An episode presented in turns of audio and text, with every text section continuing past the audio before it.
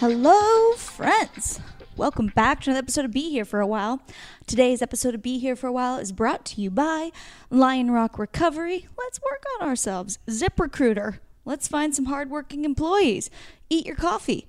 Let's get revved up to work. I don't know. Should I write ad sales? I could have a different career in that. You know what I mean? If stand up doesn't work out or podcasting, I might just go straight into ad copy writing. I'm not sure if that's what it's called, but uh, I'm just spitballing here. How you guys doing? I am excited. Tonight, in about 30 minutes, I'm to have to leave because I am doing a show with my guest Hannah Berner tonight. Uh, she's headlining a show in Los Angeles.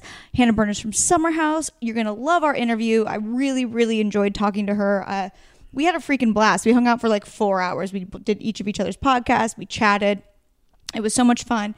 And before I introduce her, um, one of the takeaways from the podcast, besides a lot of great tidbits about, you know, mental health and, and work ethic and, you know, changing careers and all these things, are our generation, and I'm going to make it, okay, I'm going to make a new 2020 resolution um, in, March 4th, so I'm a little bit late in the year. My 2020 resolution is to step up my glamour game. Now, here's two reasons why. Number one, I've been listening to this podcast podcast called "You Must Remember This" a lot. It's about Hollywood's first century, so you're hearing about Marilyn Monroe and Jayne Mansfield and Marlene Dietrich and all these people, and their lives just sounded so glamorous. They were always wearing these beautiful dresses. They would wouldn't go out without their hair and makeup done and everything. And I just think about, you know, like myself today so my back's feeling a ton better. I don't know if you guys listened to my last podcast where I fractured my spine. Um, I honestly don't feel any pain anymore. It's been like a week and a half. Uh, besides when I sleep a little bit, but I feel better when I'm like standing or walking. So I've just been going on my usual like six mile walks or whatever. But I've been wearing. Um, okay, first of all, I love this thing as a waist trainer but I would probably do the waist trainer at my at home workouts or like in a gym atmosphere. Like, probably not, you know, the six miles I walk through West Hollywood and Beverly Hills and go sit down and have a little lunch maybe halfway through. But uh so just to like stabilize my back, I've been wearing this waist trainer thing more as a back brace. And I'm like, I look so freaking awkward and just schluppy and I'm like my hair's never ever really brushed when I'm doing these walks and I'm like, what am I who do I think I am? Like no one's ever proposed to me. Do I think this is how I'm gonna? Yes, I have a boyfriend, Greg. What's up, dog? Like, but do I think this is how I'm gonna, you know, land the man of my dreams? You are, Greg. Uh, oh, but just keep him just by being like, you know what? I've given up. I'm in my early 30s and I have given up.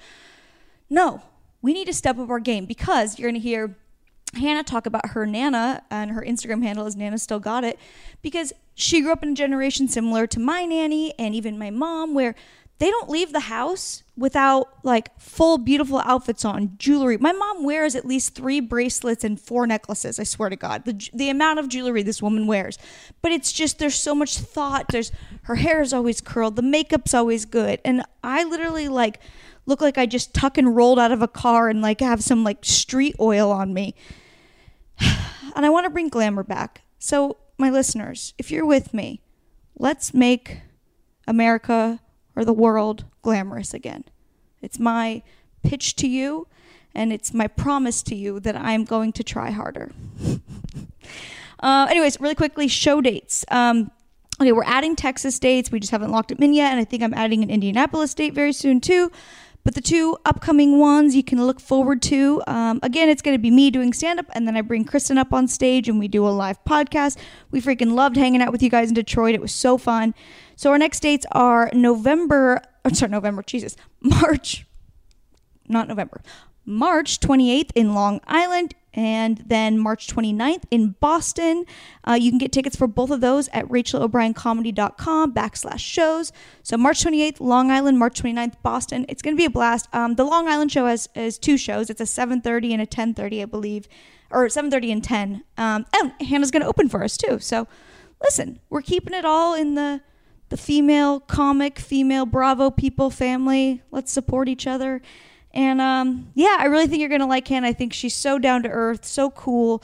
She talks about her struggles with mental health and you know changing careers, being on a reality show, then entering the world of comedy, and you know some certain backlash she's gotten by you know getting shows maybe sooner than other comics have. But she's a comics comic. She's working her ass off. She's really sweet, really cool. So without further ado, Hannah Berner. All right, let's just do this. Hell yeah. Do the damn thing. Yeah. All right, fellow comedian Hannah Berner is here. Thank you for having me. My Am I saying your last name right? I feel like I always ask people this. Berner? How would you say it that it wasn't what you just said? Bierner. Or Berner when I get some success, Wow, some like- real success. You're so French sounding. what are you, by the way? So I'm half Sicilian, Okay. and then my mo- my mom's name is DeLeo, and then I'm half like Russian, Austrian, Polish, European mutt. Interesting. Yeah. Have you ever taken a 23andMe test or ancestry test, though? My mother did, Oh, okay. and she's all Sicilian, and she was upset she wasn't more black. oh. And I think everyone's two percent black. I was not, and I was a little upset, but not surprised based on the way I dance and how flat my ass is. There is a theory that we all started from the same African tribe. You didn't think we'd we'd go here, but No, I here. like it. We're, we're here. We're here. Let's go. There Let's- was I watched this crazy documentary and we're there was this African tribe that grew and then started to explore the rest of the world and then based on climates and stuff, skin changed and like I have actually facial structure changed. But so we all come from the same well, why'd I get left out? Yeah, now you just get sunburned with a little bit of sun. See, here's the thing. I also don't get sunburned. I, I have olive skin. I just don't know. I mean, I think it was just. and I, you're 100% Irish? no. Okay, No, no, that's no. why. Yeah. Um, I was very insulted by the 23andMe test because, um, so my last name is O'Brien, so I Mm-hmm. do know obviously I am some Irish, but I've been told my entire life how Italian I am because Oh. my my grandma like. I'm like first generation here. Like my great grandfather worked at the Quirinale Palace. He was like a four star general. Like lived there. Like the whole like super Roman Italian whatever. I got my freaking test. It was like you're nine percent Italian. I'm like, who the fuck is lying to me? Or it is that you can be like live somewhere, but not and it's not actually your blood. Oh. I have no idea I love being Italian. I used to tell people I was fully Italian when I was younger, apparently, and I don't know why. It just there's such a great, you know, spirit Yeah, around it, me too. culture. but I do also have another So theory. I was hoping that you were going to be like, yeah, I thought I was really Italian too, but then my blood test came back. And no, yeah, I'm definitely half Italian. One of us is a real Italian here. Um, uh, but well, I, you're Sicilian. That's actually in my in my very you very, said Roman, and I was like, oh, we have an issue. Yeah, my very arrogant uh, nanny or grandma, whatever. Uh, she would say that it's not real Italian. It's so funny because Sicilians say that the Northerners are like stuck up and cocky, She- and then the Northerners say that we're dirty. my, my nanny couldn't be more stuck up and cocky. She also, just a side note, uh, nanny, if you're hearing this, I love you, but you know, she also has claimed my entire life that she speaks seven languages. I've heard one or two, maybe, maybe. You're like cursing is not a language. it's funny too. These Italians are crazy because when they um, came to America, if even if you were from the south of Italy, if you mm-hmm. were from like a different town, like I think my grandpa was actually Naples, and to be with a Sicilian girl was like a big deal. It's like you're both like dirty Southerners. Just have fun with it. So but I do think a lot of comics on the East Coast and the West Coast are from like immigrant families mm-hmm. because there is like it's called generational trauma. Oh that, yeah, like, I know exactly what that is. I love generational trauma. It's Mhm. my excuse for everything. Yeah, you're like my grandparents were in World War II, so I'm like, so why am therefore I I'm stressed. why am I bloated? Generational trauma. Damn it, great grandpa. but they, they like so like I mean the Holocaust. I hate to use the H word so early in a podcast, but Hey. it happened. You, you and have like to do it. It's not too soon. And yeah, it's never really too soon. Let's be honest. And um, it is too late though. But anyway, the and the Southerners, we were like poor and dirty, obviously. So like coming to America and leaving your family is traumatic. Well, I don't understand the whole like dirty part. Like, what is that It's- like a known thing? I just feel like they're known to be like classy in the North, Mhm. and the South is like not as wealthy, maybe. Um, I think they're all just lying. I mean, they're all, you're saying they're all dirty. no, I think they think all that, smell I like that, olive oil no, and I think basil. It's, I think it's just like the casual racism that like our Yeah. grandparents had, where like they just haven't quite grown out of it I do think it's because Sicily is touching Africa, and I feel like Sicily's been conquered by everyone, and that's Mhm. it's actually fascinating. Like the food there, they have like raisin dishes because of Oh. Morocco, and like they have. sounds lovely. It it is. It's quite lovely. A quite Yeah. lovely island. I highly recommend Yeah. visiting. Listen, It's I'm a beautiful tropical island. I apologize that the Romans have been casually racist towards you guys. I mean, I, The it's not my fault. Yeah, the Romans have their own, you know, power struggles. It's so funny. Like I, so I listen to so many. Like I don't listen to a podcast uh, similar to mine. Like Mm-hmm. I'm like I would find myself very annoying.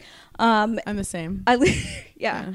I listen to like a lot of stuff about like history and like I don't know, I like a lot of true crime and the stuff looking back that we used I mean, we're still horrible now, but like Yeah.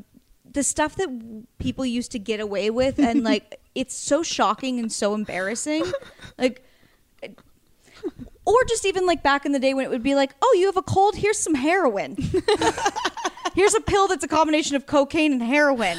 No wonder they felt lovely. But then you think about nowadays, we don't really learn like something like the coronavirus. It's like I feel like Mm-hmm. in 2020 we should know how to deal with this and be like it's going to be okay, but instead we're like this could be a Will Smith movie. Yeah. And one of us is alone with our dog at the end. I do think there's a little bit of mass hysteria going on that's probably not necessary yeah. for it. Like, yeah. I've had that talk with many people where I'm like it's just a, a bad flu, right? I think more people die of the flu than they you know, people die of the flu every year. I Like, have a show in San Francisco this weekend, and Mm-hmm. my mom literally texts me and goes, "Hey, you probably shouldn't go to San Francisco." I was like, "Mom, I don't need this right now." Oh, okay, let's get into it then. I want to know. Okay, so okay, so what side of your family's Italian? Your mom's my side. mom's side. Okay, what was your uh, what is your dad? My dad is like Austrian, Russian, Polish, Jewish. Oh, okay. So is your mom like super intense? Uh, sounds like she might be a little bit of a worrywart. She's type A, like OCD, principal of a middle school, like has her shit so together, went to an Ivy League school, like oh yeah. like she's the shit. Yeah, and she's saying you shouldn't go to an entire city for what could happen. My mom couldn't be more similar.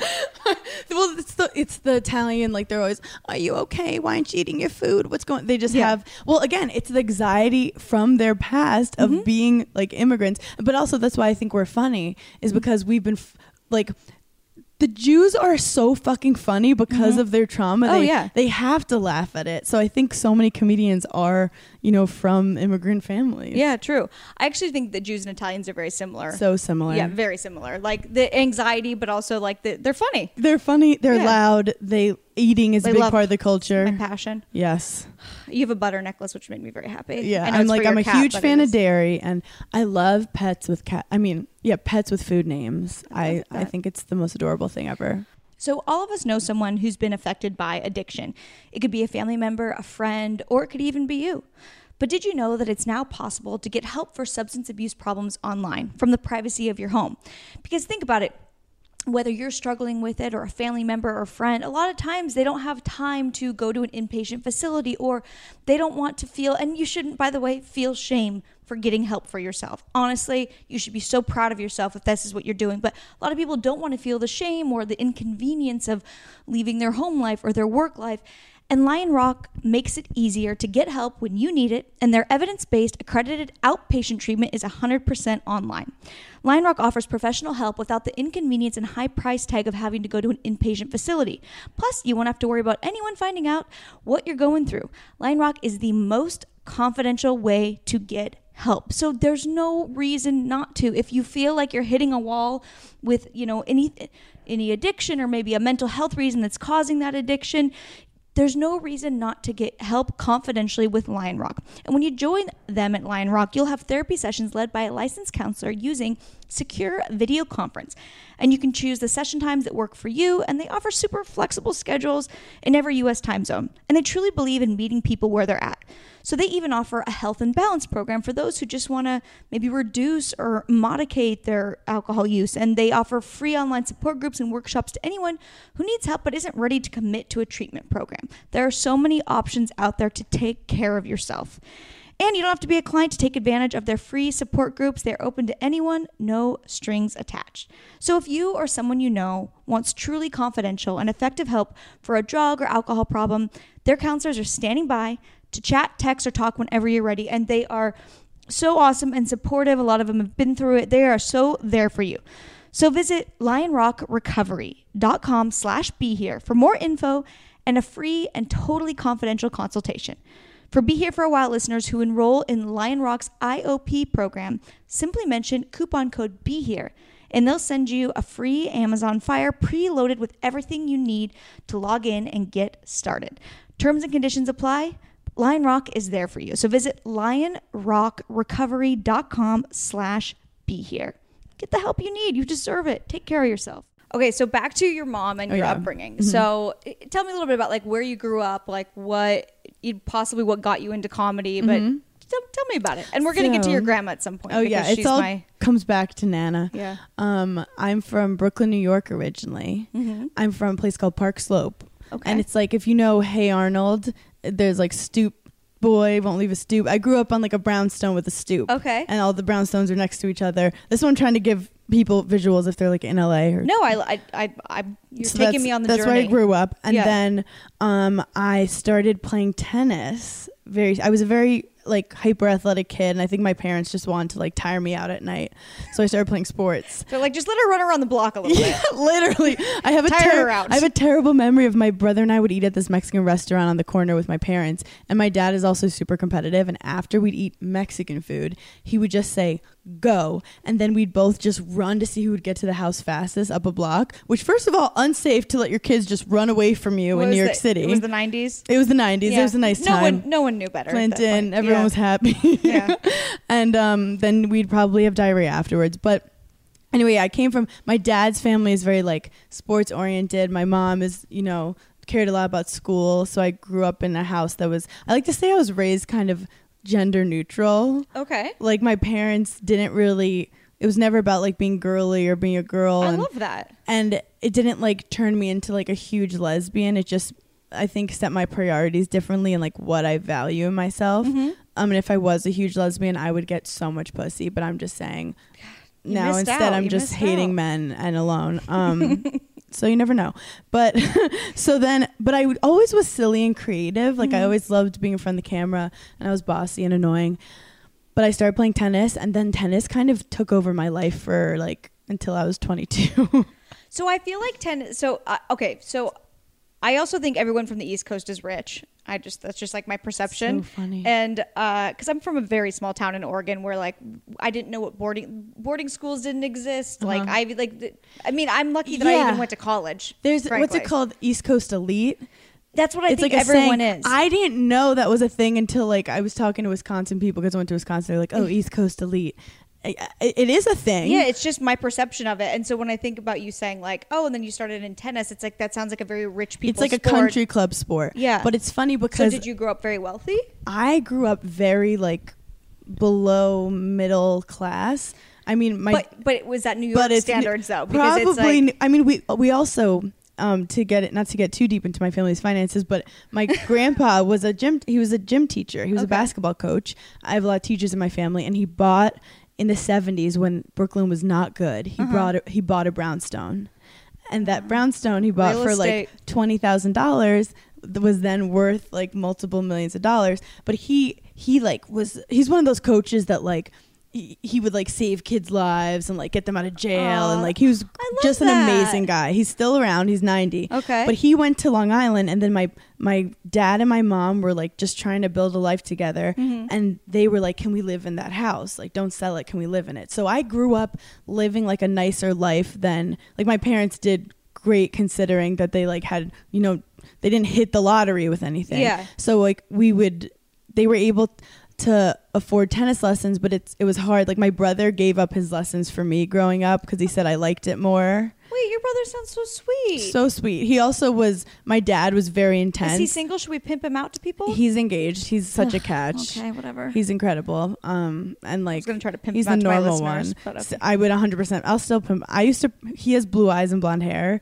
So when we and he's jealous. like a year, two years younger than me. And when we'd go out, I'd pretend I was his girlfriend and cock block him against everyone. So that was fun. So That that's was- healthy. it's healthy. Not incestual. We have a weird Um, relationship. but it's funny. There is that East Coast elite where, like, when you're rich in New York, it's another level. You're rich. so rich. Yeah, it's not, it's like you've done illegal shit. You know that rich where you're like Yeah. people have died for this to happen. Totally. like I have friends who like you go to the Hamptons and they own a yacht, like that kind of fucking rich where it's insane. So like It's fascinating. my dad me. was in sales my mom was a, a teacher and we had we but we just had i had such a great upbringing like it was actually for a comic i had a pretty nice upbringing my parents love each other so much um and te- but tennis because my parents weren't like wealthy Mm-hmm. i did feel a lot of pressure because they like they took out a mortgage to like send me to a tennis academy Oh, wow. like it was kind of that where like Sounds like you're really good parents though. Like they, they, were really believed they would you do guys. anything th- th- and i remember being they were told if hannah wants to go pro she has to go to florida Mm-hmm. they literally sent off their 14 year old because i was i like begged them to and i'm so close to them it must have been so hard So I feel like you had a very similar, and I think you'll you'll be able to relate to this um, upbringing to maybe I did. Not necessarily in like. I mean, I'm from a very small town in Oregon, whatever, and I also thought my parents were rich, but it's not that hard to be rich in a town of three thousand people. I was like, my parents bought me a Toyota 4Runner when I yeah was i'm like my parents okay? are homeless and you're like no they're actually doing really well new york's insane It's insane. So okay, so there's there's a theory about comics that you think like, oh, they're so damaged or whatever. But there was a book written by this comic named uh, Ritch Shydner, who was like really big in the like '80s comedy boom, and he, and I think he nails it. And we'll see if you agree that there are two type two types of people that become comics. Um, there is the prisoner and the prince. So prisoner meaning like someone like Richard Pryor had like a horrible childhood, or many comics that had horrible like trauma and childhoods or whatever, um, who who then get into comedy because they want to like prove like, hey, look at me, I need attention. Like I, I look, I'm Yeah. funny, I have value. Yes. Or there is a type of comic where I think that well, I did also have trauma, and I'm sure you did too as Yeah. a child. Um, but had such genuine praise from our parents constantly, we would fall into like the prince category. That would be like a Jerry Seinfeld or someone who like you have such blind confidence because people just told you you were great all the time, even if you weren't. Like, and well yeah it's like what kind of person believes that someone wants to hear them talk for an hour yeah, so Psychopaths, so but there's different ways of getting there. attention, or someone that was told they were way too or great. like yeah that you nailed it but i do think that tennis i was getting tons of praise but i was actually like really struggling emotionally Mm-hmm. because i dealt with really bad performance anxiety but back then growing up mental health wasn't something people talked about Yeah. and i would like like if you've ever played a sport it's like you get the yips like i would i was playing what, what does that mean? the yips means like you like for a baseball player to just like forget how to throw a ball. It's like your brain just decides it's not doing it. And I was playing like number 1 for the University of Wisconsin. I was like ranked top in the nation in juniors. Oh, wow. And I would like just get I was get I would get so scared of failing that I couldn't function. And I would still like win matches, but it was like really traumatizing and hard. And It surprises me you would go into comedy though if you felt that if you got performance anxiety from such a, a young age. Do you experience that in comedy? Mm-hmm. I, can- I literally feel like it was that's a great question i was dealing with all this i love the performative aspect of tennis but like the wins and losses because it it caused so much drama in my life in terms of like coaches and stuff i had this i created this terrible fear and i deal with anxiety but as i got more aware of it i felt like stand up is very similar to tennis in that like hmm. you're alone on the court, you're mm-hmm. alone on stage with your own brain playing tricks on you, mm-hmm. and then it's the variable of the crowd and the variable of like the person you're playing against. Like mm-hmm. ice skating, it's it's you could close your eyes, it'll be the same thing as practice and performing, it's just more nerve wracking. But like I think ice skating sounds terrifying. it, no, it's completely terrifying. But there's not like a variable of like so, like a tennis match. You could be as prepared as you think you are, but if the tennis, saying. if the girl's forehand is really good, you're like fuck. I see or like saying. if the crowd is really drunk, you're like Mm-hmm. fuck. Um, so tennis and stand up is really similar. I felt like I was given tennis when I quit. I was heartbroken. It was like the worst breakup Why I've did- had in my why life. did you quit? I quit because after college I was still dealing with like mental issues, but like you, I was winning a lot, but I wasn't happy. Like Mm-hmm. it was like a drug where like the win I'd feel nothing, but if I lost I'd like lose my damn mind. Mm-hmm. Like if I won, I'm like thank God I didn't have to deal with losing, and if I lost, I'd be depressed for like weeks.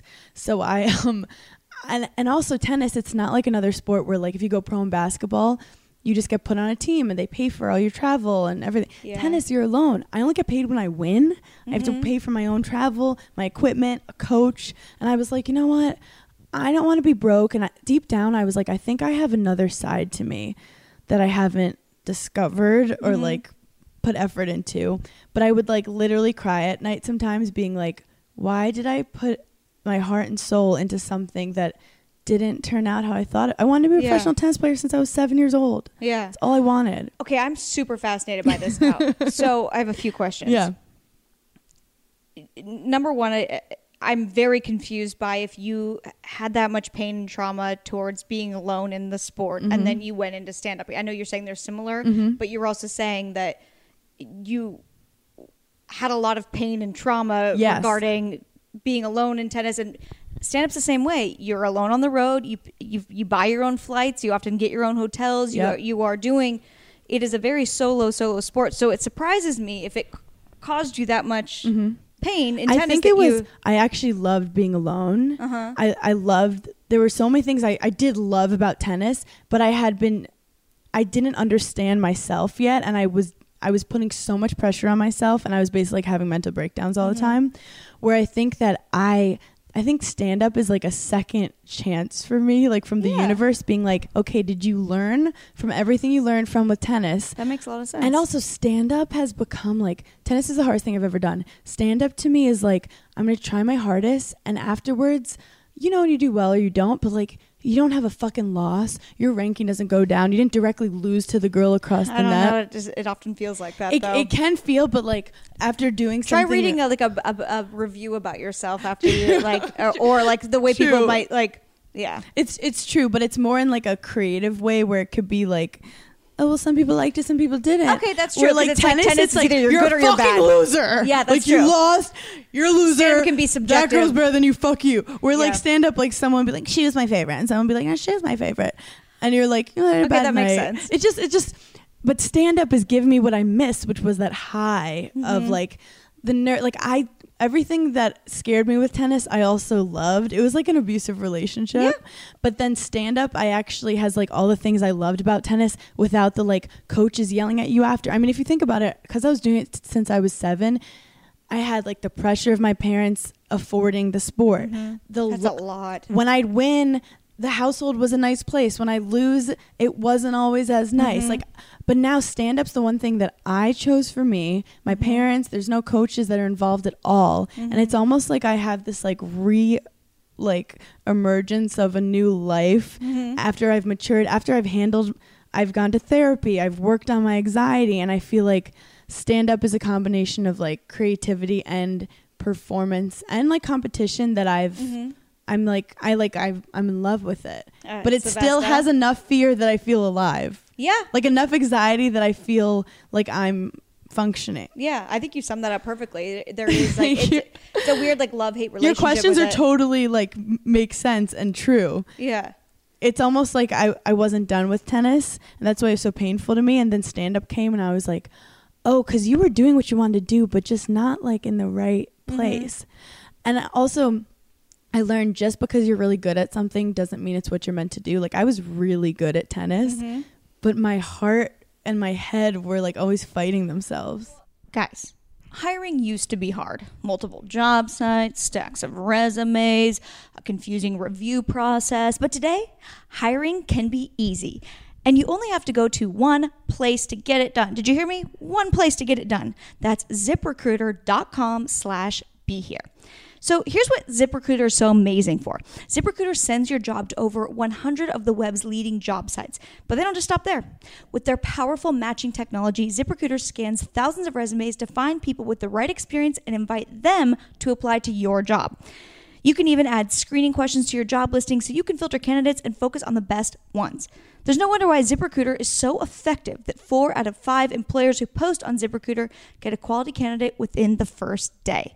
And right now, you can try ZipRecruiter for free if my listeners go to ziprecruiter.com slash be here. That's ziprecruiter.com slash be here. That's Z-I-P-R-E-C R-U-I-T-E-R dot com slash be here. B-E-H-E-R-E. ZipRecruiter.com slash be here. ZipRecruiter. the smartest way to hire. Well, do you feel like maybe it was like too easy for you? Like it wasn't necessarily like a challenge at a certain because you were so good at it, and it was just like I think because I was natu- so good at a child, I was immediately put under so much pressure that like I wasn't prepared for. Mm-hmm. Like I just would start winning matches. The next you know, it was like, oh, um, if you lose to anyone, Mm-hmm. that's fucked up because you're supposed to be the best in the East right now. Do you um do you have any like resentment to your towards your parents at all for like, hey, you guys made me feel like when you said like, you know, the child or the household was not a happy place when you lost. Like, do you have you ever spoken to your parents later like, hey, you guys put way too much pressure on me. It wasn't.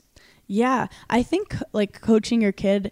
I don't know the feeling yet, but it must be a weird feeling where like you love them so fucking much. And my parents were like, I almost wanted them to be less attentive. Like I wish they didn't care as much as they did. Um, and that's a pretty good fault to have. But Yeah. I talk about it actually the first season I was on in Summer House. I have a scene with my dad because I was actually in therapy working on like why I had such bad taste in men, which it, it happens. Who doesn't? Who doesn't? Yeah. Um, men are. It's tough. It's hard to come by a good one these days. But I basically realized that like I was not used to like unconditional love. Where Mm-hmm. like when your dad is your coach, it means that like it, the whole dad hat doesn't come on and off. He just kind of becomes your dad coach. Interesting. And then Yeah. when I would win, it would make him so happy. And when I lose, it would like really make him upset or sad because he cared so much. Mm-hmm. And then you probably feel like, oh, I, got, So I I, always I felt- disappointed him. I disappointed him. I always felt like I had to perform for love. Mm. And maybe to, I am to an extent doing that, but in a healthier way now where I'm doing it through stand up. Yeah. But I just felt like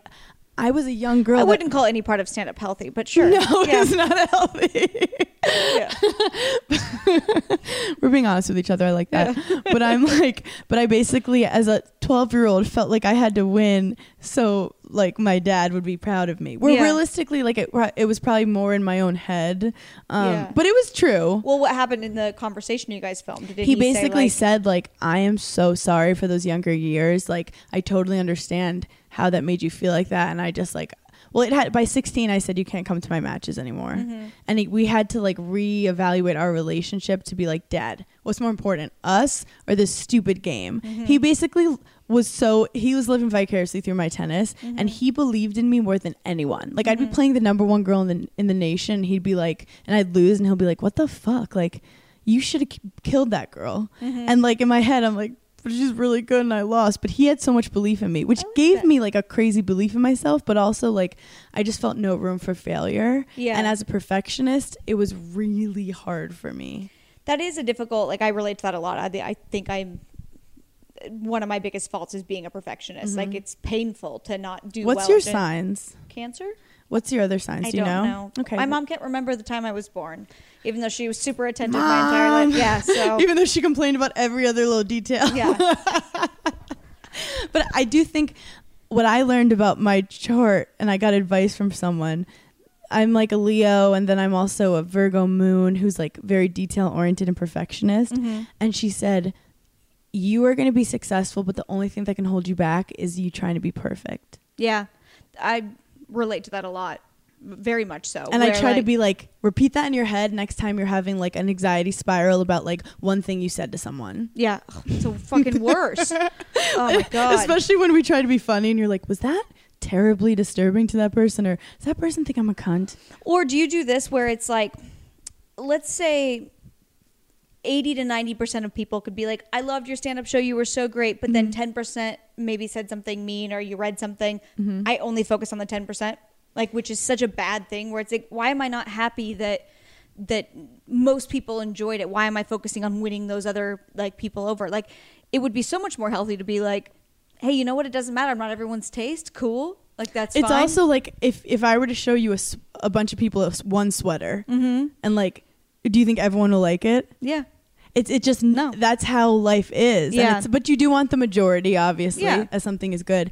I learned one piece of good advice I learned in in stand up was like it's so easy to notice the one person yawning on the right Oh, or yeah. like the the table that just like is not having a good time. Mm-hmm. And someone said like psychologically, if you put attention towards them and you start calling them out or being like, "What do you guys hate?" whatever, the rest of the audience starts to feed on that negative energy. Yeah. Where it's like if you just put your energy towards the people who are laughing, the other people will actually eventually get on board. And if they don't, who cares? Because I think it's honestly like a good analogy for just life in general. Whether or not you're a comic or not, just like why are you focusing on the one bad thing? Like it's I yeah. believe in.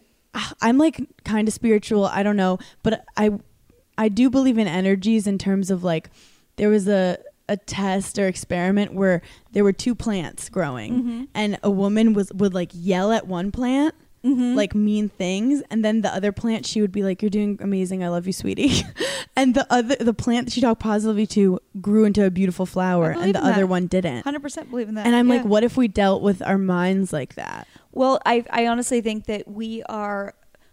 You would never treat another human the way you treat yourself in your own brain.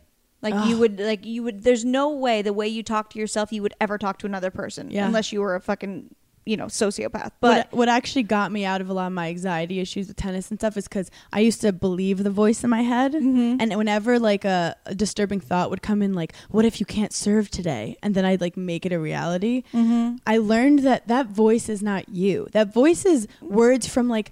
You know, mean kids growing up bullying mm-hmm. you, or a coach, or a parent, mm-hmm. or society. Your brain can only process a certain amount of like bits, per, like your unconscious. Sorry, this is a weird fact that I know. your unconscious brain uh, processes like 50 billion bits per second. I'm probably getting the thing wrong, right? Mm-hmm. And that's your un- that's like your childhood trauma, anything anyone's ever said to you that you don't even freaking know that's Nope. going into your brain.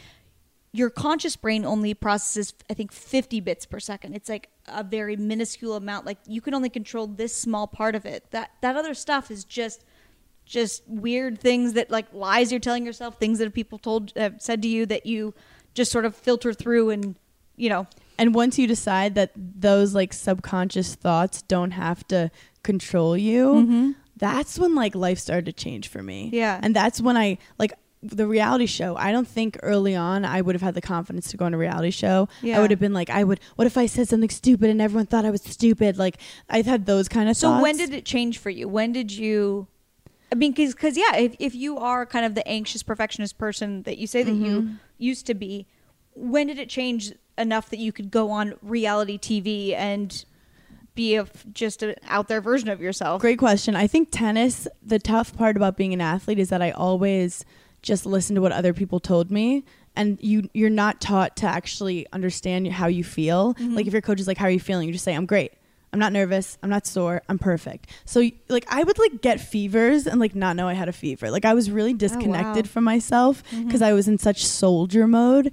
And it took time after college and it was hard, but I had to start thinking like, "Hannah, what do you want to eat today? Who do you mm-hmm. want to hang out with? What do you want? Like what do you want?" And I didn't know. And then finally I was like doing sales at a company that I was not having fun with and I was feeling like my soul was dying. And I mm-hmm. saw an old video from when in college I did a couple like sports videos, like sports broadcasting. That's where I mm-hmm. learned how to edit.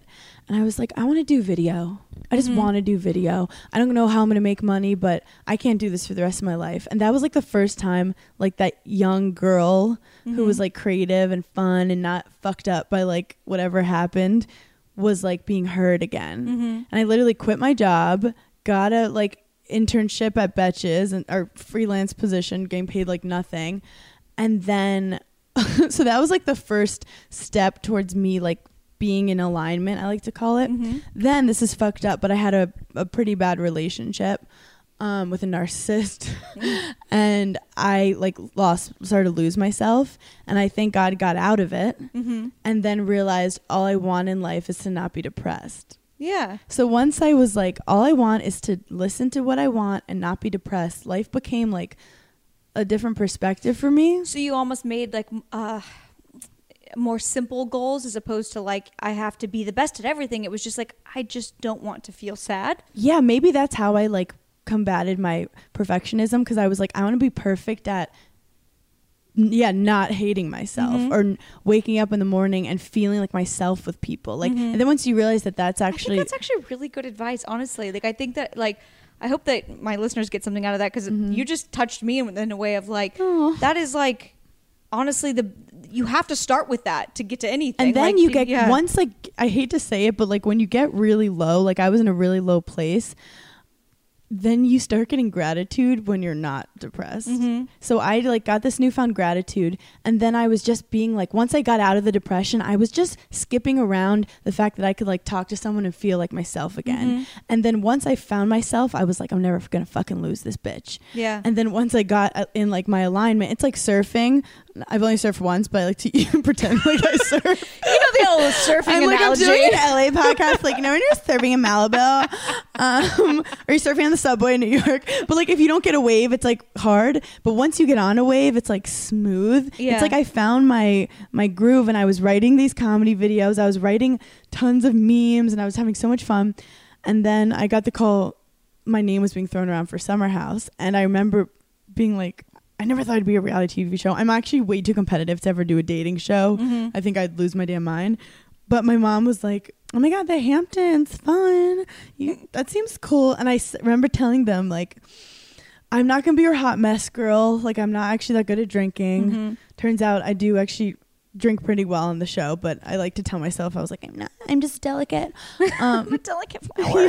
but I'm like, I want to show that girls can be funny, girls can be athletic, girls can be leaders. Like I was very like gung ho to like go on the show to make a difference. Um, and then I just like peed in the hot tub a lot and had fun. What do you? But wait, I- I'm sorry. What? we do have a hot tub, which I love. It's Is basically this something Jersey that you, Shore. you've been peeing in the hot tub on the show? A couple times. But is that like part of the storyline? Um, it's you know it's in and out of my storyline. Hey, I, I think, think embrace it. I'm- mean, it's warm water. No one Yeah. knows, and no I one knows. you're gonna gonna, gonna get out to pee. God no. God no. Especially when you're there trying to drink your whatever you're drinking there. But I do think also because I went through a bad little doubt. I mean, it was like a year of depression. I mean, I feel like everyone in their 20s has that like bad time where they're Mhm. like, "What is life?" Once I I, think everyone's had it, and it, it. There's not one person that's probably never felt depressed at a certain point. I don't. yeah, and mine was like some. It's, it got triggered by certain relationships that like made me basically. If you don't deal with your shit, it's gonna come out in other ways. I have a new obsession, and that's eat your coffee. Okay, I won't sing that, but I need you to know that I just ate an eat your coffee bar to get ready for my stand up show tonight, and I am flying high and feeling mean because eat your coffee is the quickest and easiest way to get nutrients and a little boost of caffeine. So, Eat Your Coffee was founded by college students who wanted a quicker, more natural way to stay alert, so they created the original naturally caffeinated snack bar fueled by organic coffee. And since 2015, they've been crafting a range of vegan, gluten free, non GMO, and kosher snacks from bars to nut butters ready to fuel your day. And each of their snacks has either a shot of espresso or a cup of coffee in each one and is always fueled by real organic coffee. And we want you to get a free trial of Eat Your Coffee products because I've been loving it. I seriously like I'm not someone that can just sit down and have a hot cup of coffee. I feel like I'm always on the go and I'm in a rush and I also need a little bit of food and nutrients and that's why Eat Your Coffee is so perfect for a life on the go. And they have options for just about everyone from keto connoisseurs to endurance athletes to busy moms looking for a midday pick me up. And Eat Your Coffee has a number of ways to stay stocked on their products. But the coolest way is through their friends and benefits plan that they built in to put an end to annoying subscriptions. So instead of signing up, forgetting, and seeing unnecessary charges pile up, they send you a quick text to confirm, change, reschedule, or cancel your next shipment. Simple as that. And you can also just chat if you're up for that. They have a really awesome customer service experience. And we think, and I think, you should try these ASAP. I've been obsessed with them. Actually, everyone I know has been obsessed with them since I introduced them. And the good folks at Eat Your Coffee are extending the same free trial that I got to all of my listeners. So if you want to give this a try, you can pick any of their free trial options. Just tip in, chip in shipping. That's it. From the original snack bar line, their keto bundle, or the one they put together for the chocolate lovers like myself. Just text be here. That's B E H E R E. That's all one word, no spaces to the number 29071 to give Eating Your Coffee a try. So that's just text be here to the number 29071 to give Eating Your Coffee a try. So after I was dealing with it and got out of it, I felt like the show was a cool way for me to be like, yeah, I'm on TV, but um, yeah, I deal with stuff too, or yeah, I deal with anxiety. Well, that's kind of um, like in your podcast description. that is part of the basis of your podcast Yeah. is like mental health. So, how much has that played a part in your entire life? Like, is it is mental health something you struggle with often, or I feel like mental health is something that I didn't know I struggled with. Mm-hmm. Like I was that type A, like um like got straight A's in school, tennis player. Everyone like kind of put me on a pedestal like Hannah does so well. So that's why I want to be like that doesn't mean you're happy. And Totally, That's why I think my podcast Berning in Hell has it's it has it's a mental health comedy podcast cuz people that you least expect it are struggling with 100%. the same things. And I think when I started working in entertainment, I was meeting all these people who had what I like aspired to have, Mm-hmm. but then also realized that they're all fucking insane. Oh. I mean, I'd like Conan O'Brien, for example, Yeah. publicly talks about the fact that like he struggles so bad with like depression and being Mm-hmm. uh, like very A type and like he's on medicine and things. Like, I think it's very helpful when people in the public eye like that, where you're just like they have everything I'd ever want. Like, Yeah. that doesn't make you necessarily happy. Everyone has their Or childhood some of trauma them or are, generational are trauma. just better at dealing with it. Or some people's mental health issues make them really good at something, but it doesn't mean they're happy. Totally. Like there's so many comics that like they can't be off stage and find happiness. Like they just need that high. Mm-hmm. Or like Ryan Serhant from um I like to use as, as an example from Million Dollar Listing on Bravo. Uh-huh. He's so rich and successful and handsome and has a family and he's like every day if something if I'm not like working my ass off, I think I'm going to lose it. Yeah. And I'm like, you realize that's not sane, right? And he's like, yeah, but it's made me successful, but like he found a woman who helped him like calm down and be less of a psycho. Mm-hmm. But like all these people who do weird special things, it's because their brain works differently. oh yeah, for sure. They but they even say there's a beautifulness of I think I call myself like a high functional anxiety person, which is hard because no one assumes that you deal with it Mm-hmm. because it like causes me to be highly functional. I Yeah, use it in good ways, but I recently learned something like apparently of like some huge poetry contest. Like eight of the ten people had bipolar disorder, Oh wow. and it just shows how like just because your mind is different and it has some like disorder they call it means you could be like incredible at certain things. Oh, absolutely. I totally believe in that.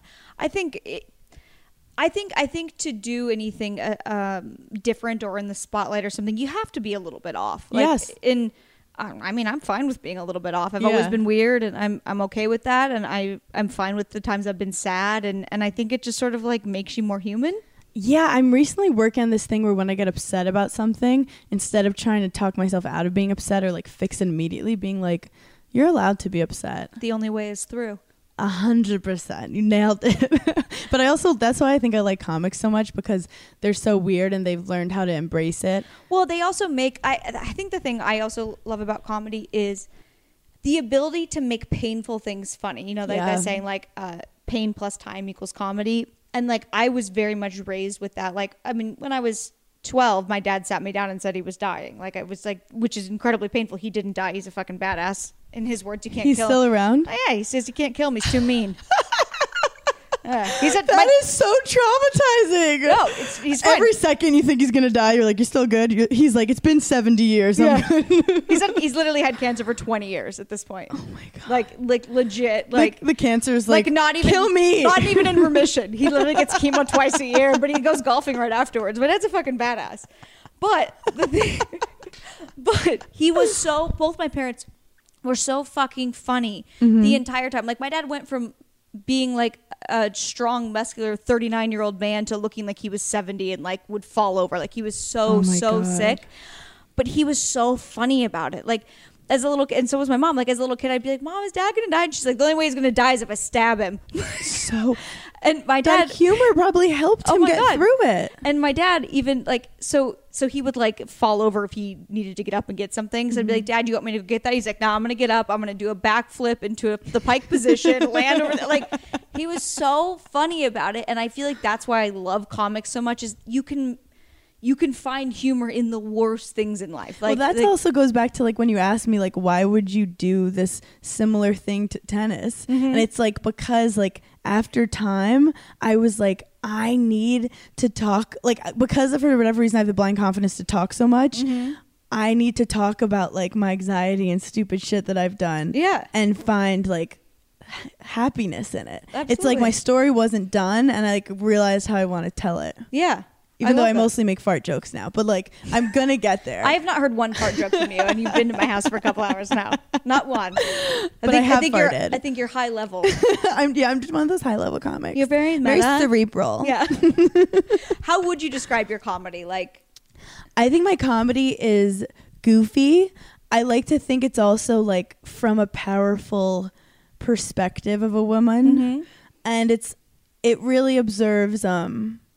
Da- it's a lot of dating stuff Mhm. because I'm single, so I'm currently in that phase where I'm like, I don't want a boyfriend. Dating's exhausting because of A, B, and C, or like cuddling's not even fun. And like I kind of went through a journey with that. Yeah. Um, Cuddling while you're sleeping's not fun. Not no one wants to be smothered. I like to just find like that different perspective. I think growing up in sports and around guys, I always had a um, perspective that wasn't like I know how to be one of the guys, and now I'm like using it against them. Ooh, it's smart. Way to divide and conquer. I love that. like I wouldn't, I like never send nudes, and I recently got yelled at by this like cute 24 year old girl. She's like, "You don't send nudes? They're so fun to send." Only if they're like your boyfriend. You don't send them to. F- eh, eh, tell this 24 year old girl, no, don't Dude, send them to but random they grew people. up in like the Snapchat okay, era. well, it's still not smart. and they're used to, and I said, but also me, I know dudes. I don't care who they are, how much they love you. At some point in their life, they're gonna say, "You know, Rachael O'Brien, these are her tits." Yeah. And like, I just don't like that. And I'm like, my tits aren't that great. They're saggy, guys. You don't want that photo. Do you know how many angles I have to shoot that from so they don't look like flapjacks? Come on. I just think we are in a different time where like w- women don't need men like they used to for the same reasons, and I love kind of digging into that. Yeah, I do I- a lot of dating comedy too, which I feel like I I, I hate the. I hate like as a female comment, it's like, oh, you only talk about like, and it's like, well, that is w- what a lot of women go through is dating and dating bad dudes, and like you want to tell stories about it. Sorry if it's Yeah. not. Sorry if it's hacky. Yeah, dating's weird. Am I right? Yeah, yeah. but I, I just think I'm also fairly new to comedy, Mm. so it's like my first takes on stuff is like just like in the dating world, Yeah. and I hope Well, to. you you write what you know. That's what you're Exactly. currently doing. And it's like the most relatable stuff. And I hope my friend was like, "You should talk about your dad in tennis," and I'm like, "I'm st- I still don't know how to do it the right way yet." I think it would be very good, but you're not you're not ready for it yet. Yeah. like, or like not that I'm saying, you- but No, saying I if you actually don't, am if you don't feel like you want to do that, if you can't tackle that yet, Yeah, that's you'll know when you know. And it's also interesting because I've had I don't I haven't really talked about reality TV at all on stage because I'm trying to like show that I'm a comedian and I'm not Yeah. like I'm here because I'm on a Bravo show, especially in New York City where people have been hustling for like 13 years to get any you know Mm-hmm. time on stage, and then I'm like on a show and someone gives it to me. Yeah. But so I've been focusing on that. But then But they would do the same thing. a hundred percent. That's what we talked about on the phone. Uh, full disclosure, I before, so I'm gonna uh, feature, open whatever for you at your I like to say feature. feature, whatever, for your show in LA. And you, you asked me, and I was originally like, uh, admittedly, and I've actually already talked about this on an intro and realized like what a dick I was. I was initially kind of insulted where I'm like, I've been doing this like eight years. I've toured. I've performed in Kosovo for the troops. Like, like this is Bitch, I'm not, I perform for the troops. yeah, like, I'm not opening for someone that's. This is anti-American, Hannah. I was like, oh my god, how can she ask me that? Like, Mm-hmm. like she's only been doing stand for a certain amount of time, and then I was like, shut the fuck up, Rachael. And then so I I'd mentioned it to, to Deanna. well, I think you dealt with it very well. yeah, I and mean, that you were like I want to talk to her to see like who she is, where she's coming Yeah. from. Because it could have been a dicky move by me, just being like a cocky like no, they- bitch. No, know. it would never have been a dicky move. You didn't know any better, and you didn't know that like I was way too sensitive about that. Like how stupid of me. Mm-hmm. So, so I messaged her back and I was like, "Can I call you?" And then I ended up calling you. We talked on the phone, and I Mm-hmm. before we even talked on the phone, I knew in myself like. Rachael, you're being such a sensitive asshole. Like I, I knew admittedly. but also like, I don't want someone to be on my show and not feel like comfortable like they want to be there. That's why I was like I'll talk about whatever she wants to talk about. Yeah. To make sure it's good. And also I think hearing my perspective of like I'm the n- newest comic in like all of the New York shows right now. So anyone who features for me is so much more experienced than me and I've been using it as just like an excuse to like hang with people. no, but but I also like in, in the same token of me even saying that to you, I also admittedly have used any relationship to my you know reality friends and any time I mm-hmm. ever appeared on Vanderpump Rules as a way like. I get it. You mm-hmm. should use it, and any mm-hmm. of those comics that have been doing it for 13 years would also use it. It's not anything to be ashamed of at Oh, all. yeah. like of course you're gonna like yeah. If you can sell, if you can headline a show and you can sell enough tickets and get that stage time, Yeah. fucking do it. And also, like, I, would I you don't, I don't want to have to be like, okay, I need to find someone who does, who has done comedy less than me.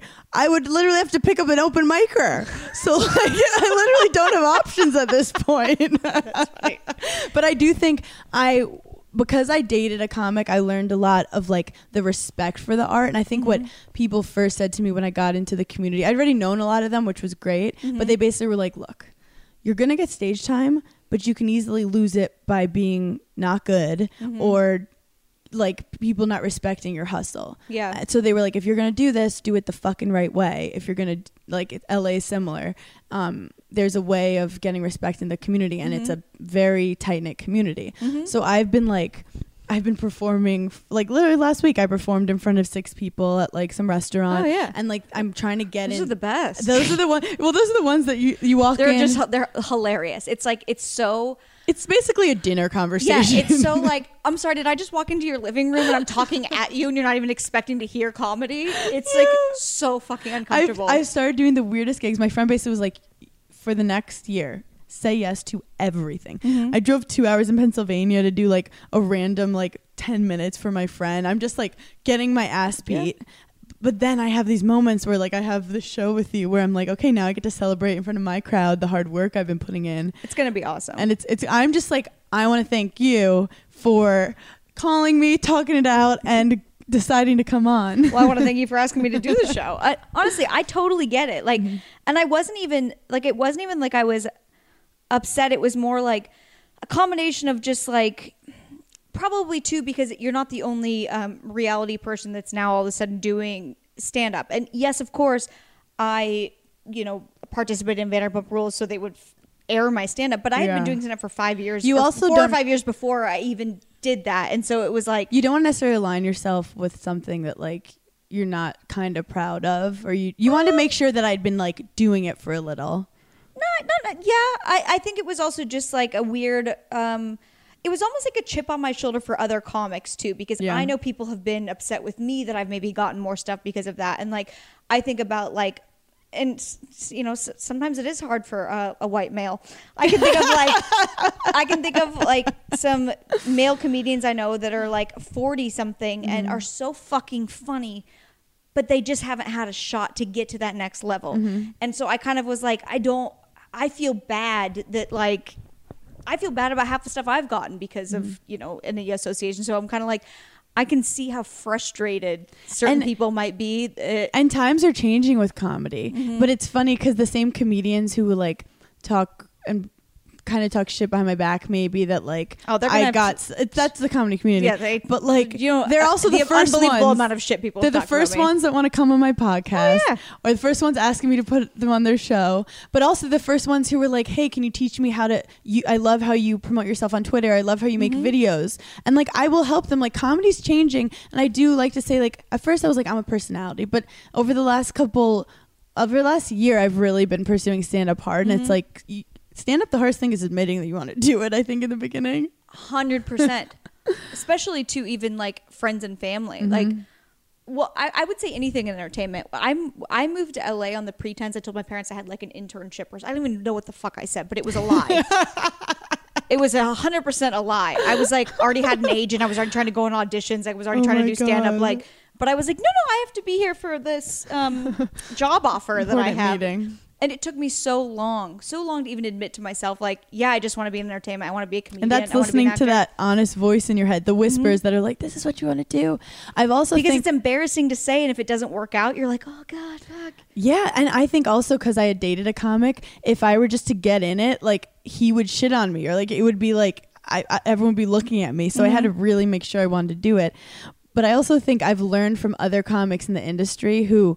Like at night, I'm not hanging out with like reality TV stars. I'm not like partying. That's I, I mm-hmm. know it might look like I'm probably living a glamorous life to an extent.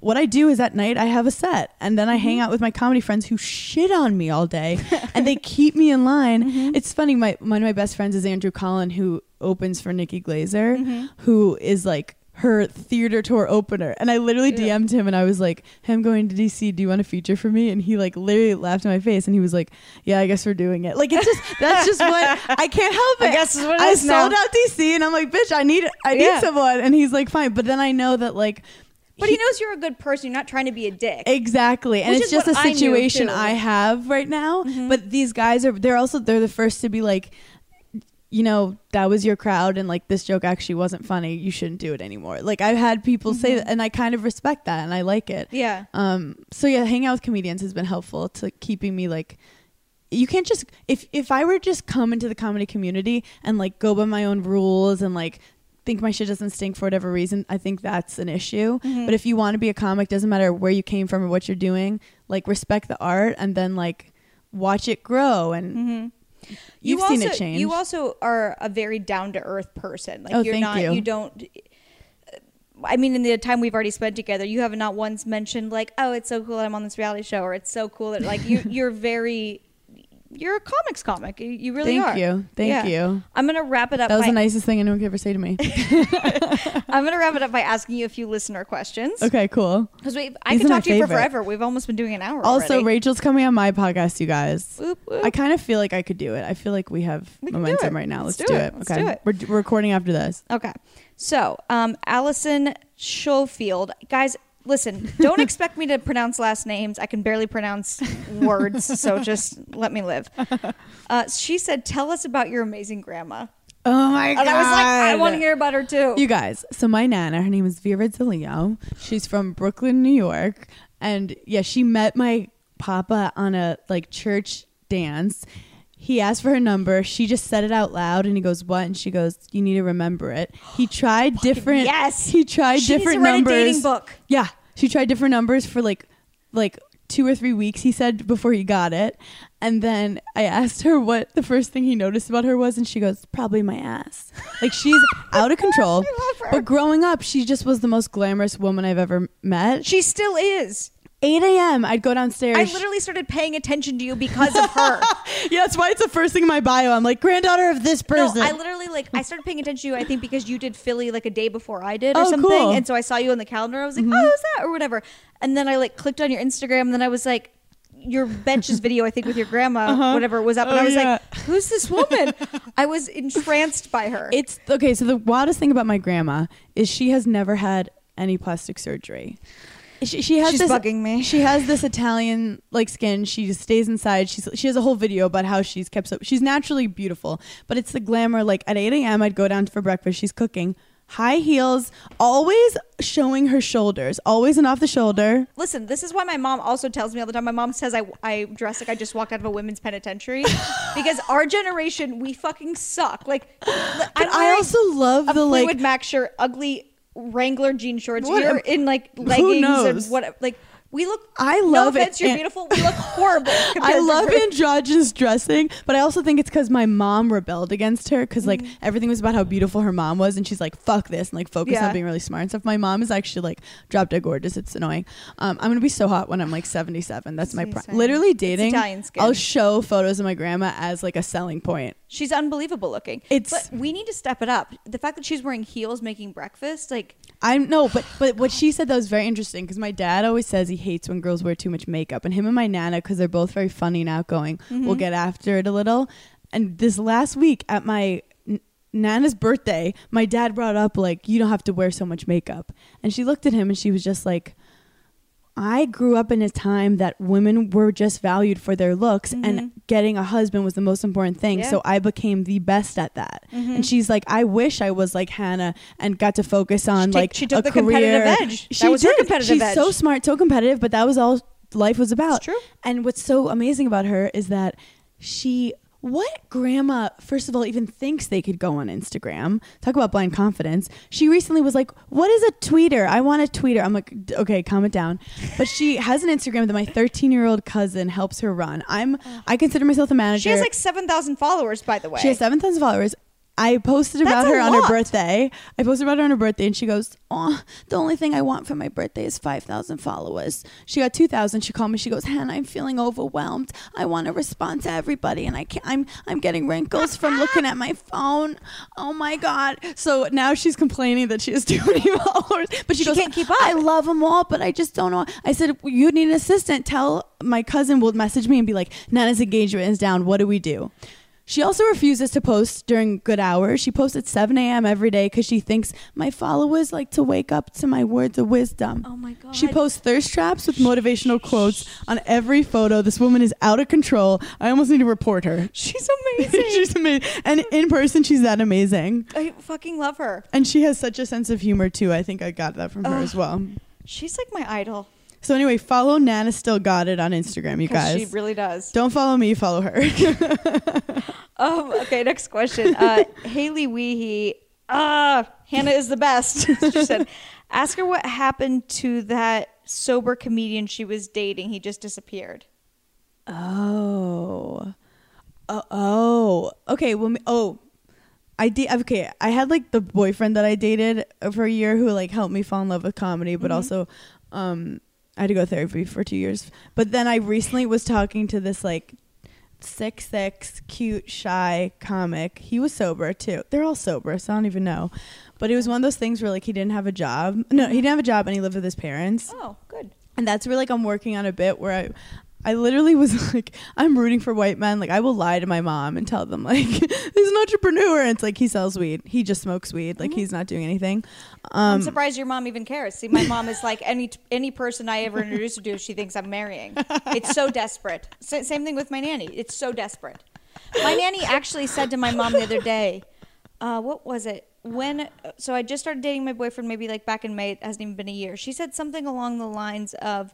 When are they getting like when is their wedding or when is Yeah. like I'm like not even an engagement yet nothing my mom will actually she's similar where we'll be at a, a restaurant and she'll be like the waiter's kind of cute I'm like he's 22 still and in college he's a waiter and he's a waiter. Let's just. She's like, but he's tall, and I'm like, okay, well, I see where you're coming from. But yeah, this late this comic, it, life has actually gotten more complicated as I've gotten more success with guys. Where like oh, I believe that he's been doing comedy for like nine years, and I was like helping him get a spot at this like club. I and can he, see how that I would bruise the don't ego think for him, though. He liked that at all. yeah And I don't think it's why it ended, but it wasn't helpful. Okay, all right.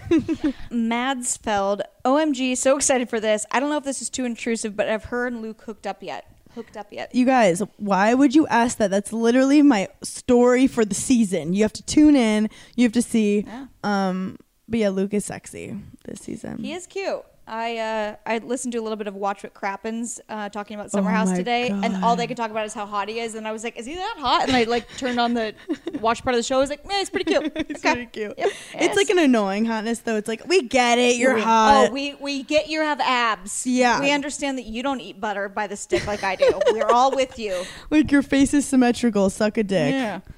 Anyways, uh, Dana, I can't say this last name, Rolholch, I don't know. Um, who will be at the Shore House this summer? Oh, the shore house. They mean summer house. Yeah, I don't understand. The- well, I don't know yet. I- We're not even renewed yet. So you guys need to watch to make sure we get renewed. All right, see, Tune in.